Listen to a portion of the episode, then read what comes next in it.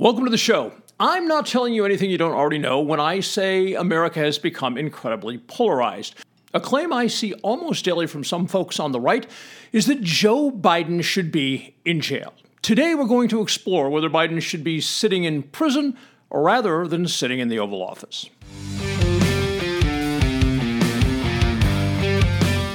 The Doctor Reality Vodcast with Dave Champion.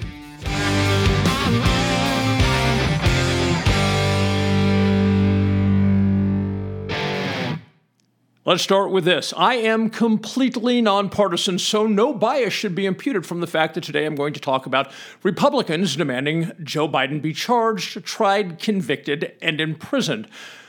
Other than perhaps Ron Paul, who's no longer in office, I'd be happy for all of them from both sides to get charged, tried, and convicted, and sent to prison. However, and this is a huge however, I don't support that happening to any of them, whether it's Lindsey Graham, Nancy Pelosi, Kevin McCarthy, or Chuck Schumer, without evidence the person has violated a federal statute. I do not want to be sent to jail without having violated a law. I presume you don't either. If you don't want to be sent to prison without having violated a law, I'm sure you can see how hypocritical it would be for you to want someone else put in prison without having violated a law. Before we go further, let me be forthright with you about how I see Biden. Joe Biden is a prolific liar. You can find videos on the internet of him telling all sorts of lies. And I'm not talking about things people who don't like him might choose to interpret as lies. I mean inarguable lies, such as the claim that he graduated top of his law class when in fact he graduated seventy-sixth in a class of eighty-five. He told reporters he was the only student in his law school class to be there on a full academic scholarship when, in fact, he did not receive a full academic scholarship. He said he had been chosen the, quote, outstanding student of the year in the political science department. He later had to admit that wasn't true. He claimed he had graduated with three degrees. He later admitted he only has one. He committed plagiarism in law school by submitting forty-five pages of somebody else's earlier work as his own. When that was discovered, he had to make a public apology. Yet, that didn't teach him anything because years later in a campaign speech, he plagiarized, almost word for word, the speech of a British politician.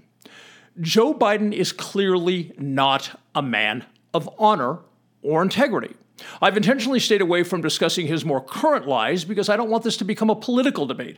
I want to keep the focus on whether he should be in prison. The only reason I share the information about his earlier lies is as we move forward, I want you to know, I want you to be aware that I think Biden is dishonorable.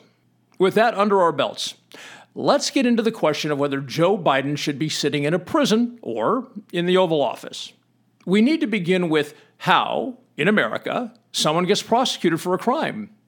The two elements that must be present are facts and the law. More pointedly, the facts submitted at trial must support that the defendant violated the language of a criminal statute. In other words, the facts and law have to blend together to show a violation. And, as you're probably aware, that blending of facts and law must be sufficient to persuade a jury beyond a reasonable doubt that the defendant did commit a criminal act.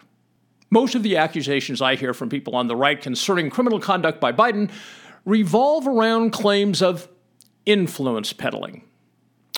Are you prepared to have your mind blown?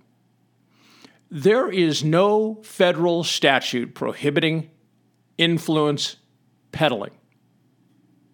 Once you've recovered from that shocking bit of information, if you think about it, it makes perfect sense, because politics is, in a very real sense, all about influence peddling. The very act of a politician telling voters what he or she will do for them if they send him or her to Congress is a form of influence peddling. It essentially says that, in exchange for your vote, your chosen guy or gal will use his position of power in D C to get you what you want. But the claims made about Biden are that he has used his office to illegally influence various matters. The key word there is illegally, and illegal means he violated a statute. So what might those statutes be? As I listen to those saying Biden should be in prison, the most likely statute is eighteen U S C Section two oh one, entitled Bribery of Public Officials and Witnesses. It's a lengthy statute, so I'm not going to share it all with you here today. I'll put a link in the notes so you can read it for yourself if inclined. The relevant portion for today's discussion is subsection C, which lays out the following. Whoever, being a public official or person selected to be a public official, directly or indirectly, corruptly demands, seeks, receives, accepts, or agrees to receive or accept anything of value personally or for any other person or entity in return for A, being influenced in the performance of any official act, B, being influenced to commit or aid in committing or to collude in or allow any fraud or make opportunity for the commission of any fraud upon the United States, or C, being induced to do or omit to do any act in violation of the official duty of such official or person. I want to draw your attention to the opening sentence again. I'm going to emphasize the words of which I want you to take note. Whoever, being a public official or person selected to be a public official, corruptly demands, seeks, receives, accepts, blah, blah, blah. Corruptly. That's the key word. In other words, a government official can demand, seek, receive, accept anything of value, blah, blah, blah, as long as it's not done corruptly, or at least it can't be shown to have been done corruptly. Let's consider a scenario. Let's say a government official has the ability to dispense federal funds for certain purposes. He'd like a buddy or family member to receive a financial benefit from the dispensing of certain funds. Obviously, he can't come right out and say, "I'll give your organization a generous share of this money if you funnel it to Jerry Smith." That would fulfill the corruptly element of the statute. Instead, the official with authority to dispense the funds sends a representative to a meeting with the organization that might be the recipient of the money. The narrative is that the dispensing official wants to be confident the money will be used for the correct legal purposes for which the spending was authorized by Congress. After the meeting takes place, they agree to meet for cocktails that evening. They all know that's where the real business is going to get done. The representative of the dispensing official invites Jerry Smith to join them for drinks. When the conversation turns to the discussion that took place earlier in the day, Jerry interjects that he's well situated to help the organization comply with the requirements of receiving the funds. The dispensing official's representative expresses that he thinks that would strengthen the organization's position to be a recipient of the fund, and suggests perhaps the org and Jerry might consider working together. The officer of the organization that's hoping to receive the funds gets the message loud and clear. If the organization wants the funds, a portion must be paid to Jerry Smith. A few weeks later, the officer for the organization calls the government official and, during the course of a rather banal conversation, just happens to mention the organization has retained Jerry Smith to help the project move forward as smoothly as possible. Mission accomplished. Everyone knows the game being played. No demands were made. No ultimatums were given. It was a polite conversation over drinks. No one could successfully make a claim that the funds were given contingent on Jerry getting a cut. When the time comes, the dispensing official allocates the funds to the organization, and Jerry gets his cut. Everyone knew the game being played, and everyone is happy with the outcome. That's a simple, streamlined scenario that makes it easy to see how the game is played. But at the international level, the game can get pretty complex with lots of people in the mix. There are also a slew of other games those in D C play to secure financial benefits for themselves and their friends. Whichever game is being played, all of them involve influence peddling, which, as we discussed, is not illegal. Earlier I said that as I've listened to those saying Biden should be in prison, the most likely statute is eighteen U S C two oh one. Why did I say it's the most likely statute? Why didn't I say that it's the statute they claim Biden violated? That's because the people who want Biden in prison have never once named a statute they believe he's violated. I've been asking them for more than a year. No one has been able to point to a statute. Why is that? Biden has held one office or another in D C for fifty years, literally fifty years. Do you think a guy who has been immersed in that system for fifty years knows how the games are played? Section two oh one exists essentially to prosecute government officials who peddle influence overtly rather than subtly. There are very few prosecutions under two oh one because, as I mentioned earlier, politics is essentially one big game of influence peddling, and everyone in D C knows how the game is played. We've all seen the numbers where, after several years in the House, a congressperson with an annual salary of one hundred seventy-four thousand dollars somehow ends up with a net worth of ten million dollars. Also, there's a reason the long-established nickname for the Senate is the Millionaires Club. After fifty years in D C, Biden knows the game inside and out. The reason people on the right can't name a statute Biden violated is he hasn't violated any, because he knows how to play the game. If right now you're thinking, Biden is a dirty, rotten S O B who's getting away with shit because he knows how to play the game, I agree with you, but the same is true of everyone in senior positions in Washington. Do you think Lindsey Graham is any less a dirty, rotten S O B who's getting away with shit because he knows how to play the game simply because he has an R after his name? Or Mitch McConnell before his brain turned to mush? As much as I loathe Biden, to focus on him in terms of influence peddling is to miss the point. Do our elected representatives in D C serve the American people? They do. But while in D C, they also serve themselves. No one leaves Congress or senior positions in the executive branch poor. When working within a structure that brings in and spends trillions of dollars a year, in which literally everyone is using their positions to create wealth for themselves, who isn't going to do it? For the sake of argument, let's say there are ten thousand people in the federal government who hold positions that permit them to enhance their financial position by playing one of these various games. Now, imagine a guy is elected or appointed to a position where he can play the game and secure his economic future. In other words, he's one of those ten thousand. Once he gets sworn in, it doesn't take long until his peers share this factual narrative with him. If he plays the game properly, he isn't breaking any laws. On the whole, the public has no idea about it. The media never tells the American people about it. The other nine thousand nine hundred ninety-nine people who are in positions to do it are doing it. And he'll leave D C never having to worry about money ever again. In short, everyone is doing it. No one cares. It's not illegal. And it's simply the way things are in D C. It would take a person with very strong scruples not to do it. And how many people who seek positions of power in D C have very strong scruples? Pointing a finger at this guy or that gal out of partisanship, in my opinion, does a disservice to our country by miscasting a systemic problem as something that should only be seen as partisan. Democrats point to Republicans doing it as evidence of how terrible Republicans are, and Republicans point to Democrats who are doing it as evidence of how terrible Democrats are. In reality, they're all doing it.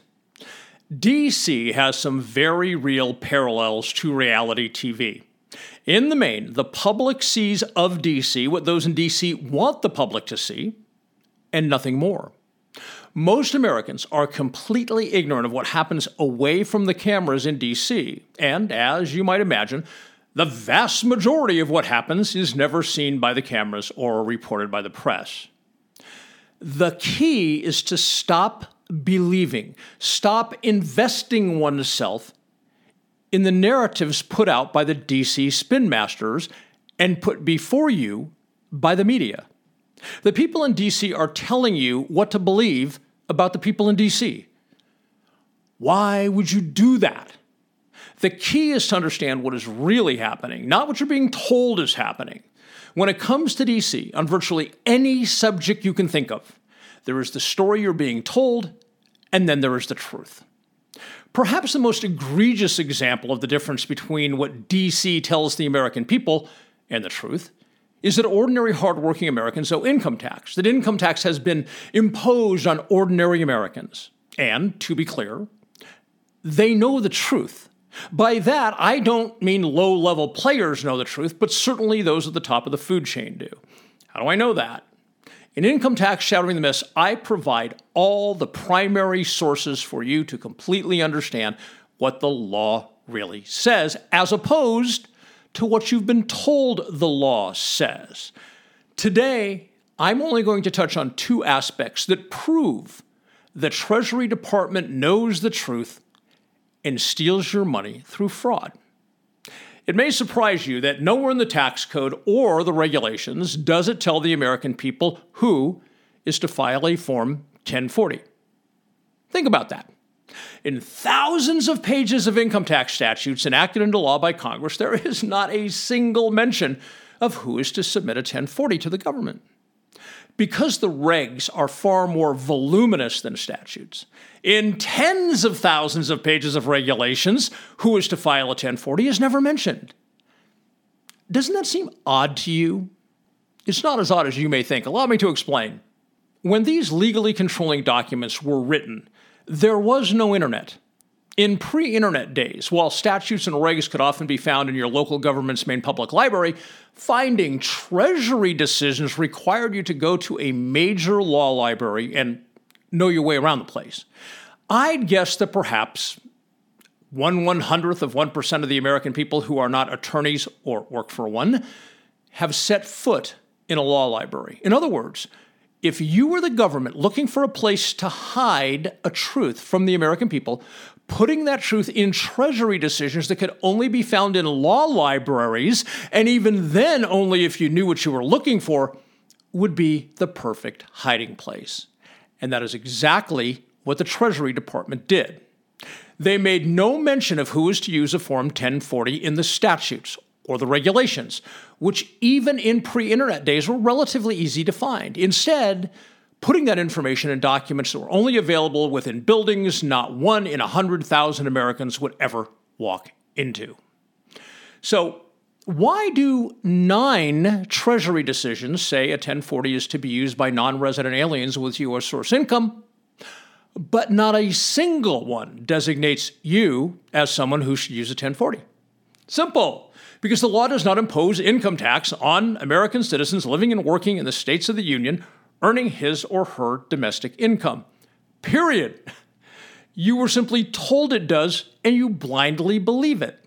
The government's income tax narrative is basically the legal version of the government's claim that if you got vaccinated, you wouldn't get infected with SARS-CoV two or infect others. It's only believable until you look at the facts. In the case of income tax, looking at the facts means having a look at what the law really says, which is what I guide you through in Income Tax Shattering the Myths. I said I was going to touch on two issues today, showing the government knows the truth and is willing and intentionally stealing from every American who hasn't read the law for themselves, which sadly is most of them. In order to address the second point, I need to tell you upon whom the U S income tax has been imposed and who has been made liable, which, when it comes to income tax, are not synonymous. Are you ready? The income tax has been imposed on three, what the law calls, classes of persons. And a fourth class has been made liable to pay the tax owed by the first three classes under certain circumstances. The three classes upon whom the tax has been imposed are non-resident aliens with U S source income, which of course dovetails perfectly with the nine Treasury decisions saying non-resident aliens with U S source income are to file a Form ten forty, foreign corporations with U S source income, and third, U S citizens living abroad with foreign earned income. That's it. That's the only three classes of persons upon whom the income tax has been imposed. The fourth class, which is the person made liable to pay the tax of non-resident aliens and foreign corporations under certain circumstances, is U S citizens or domestic corporations who have possession of U S source income belonging to a foreign person.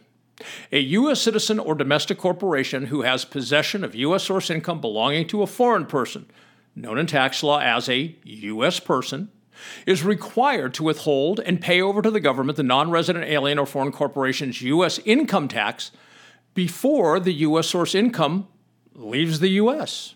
A moment ago, I said the U S person has been made liable for the foreign person's U S income tax under certain circumstances. What are those circumstances? Simple.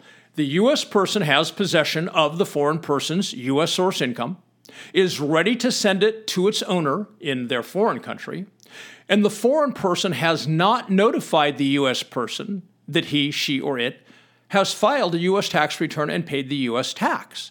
If the foreign owner hasn't paid the U S income tax before it's time for the money to move offshore, the U S person is required to withhold the tax and pay it over to the government before sending the money offshore. Now that you understand who income tax has been imposed upon and who has been made liable, I can share the second point that proves the government knows exactly what it's doing when it steals from you by committing fraud. The modern income tax was enacted into law in nineteen thirteen. The first regulations were promulgated to clarify and enforce those statutes the same year. In other words, as I'm recording this, the Treasury Department has been creating regulations by which to clarify and enforce income tax law for one hundred ten years.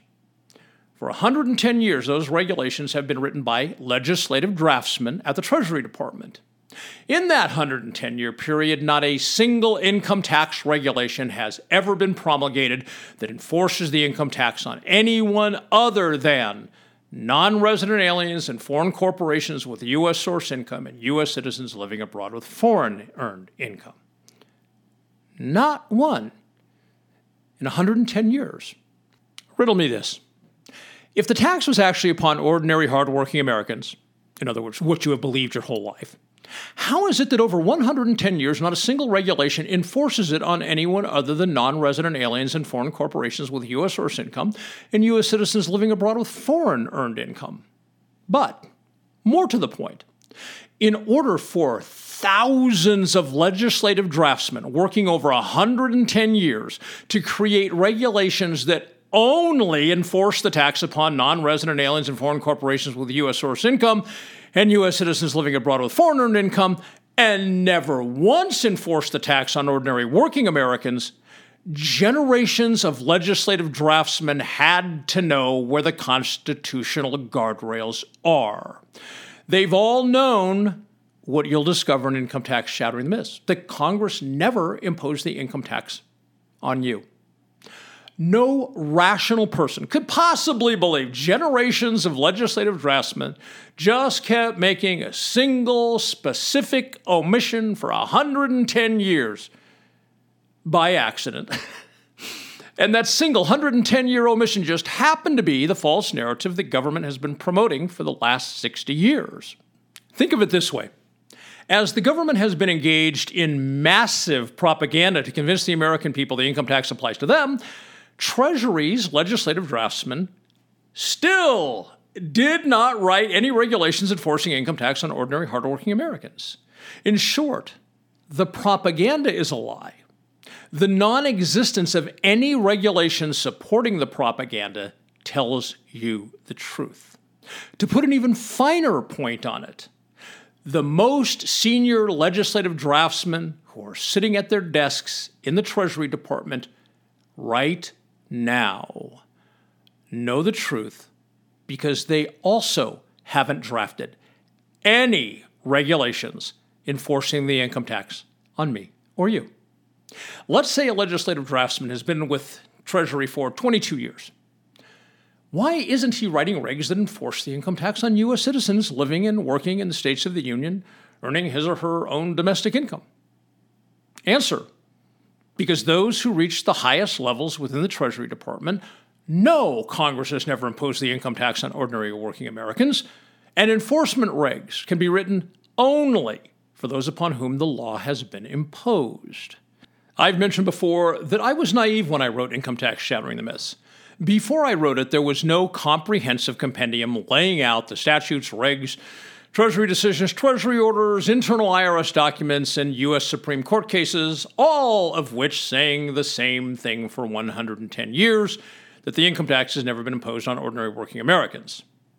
I thought that once I put together the missing comprehensive compendium, the American people would swoop it up like hotcakes because who wants their hard-earned money stolen based on a scam? Like I said, I was naive. I had completely underestimated how effective the government's brainwashing of the American people had been.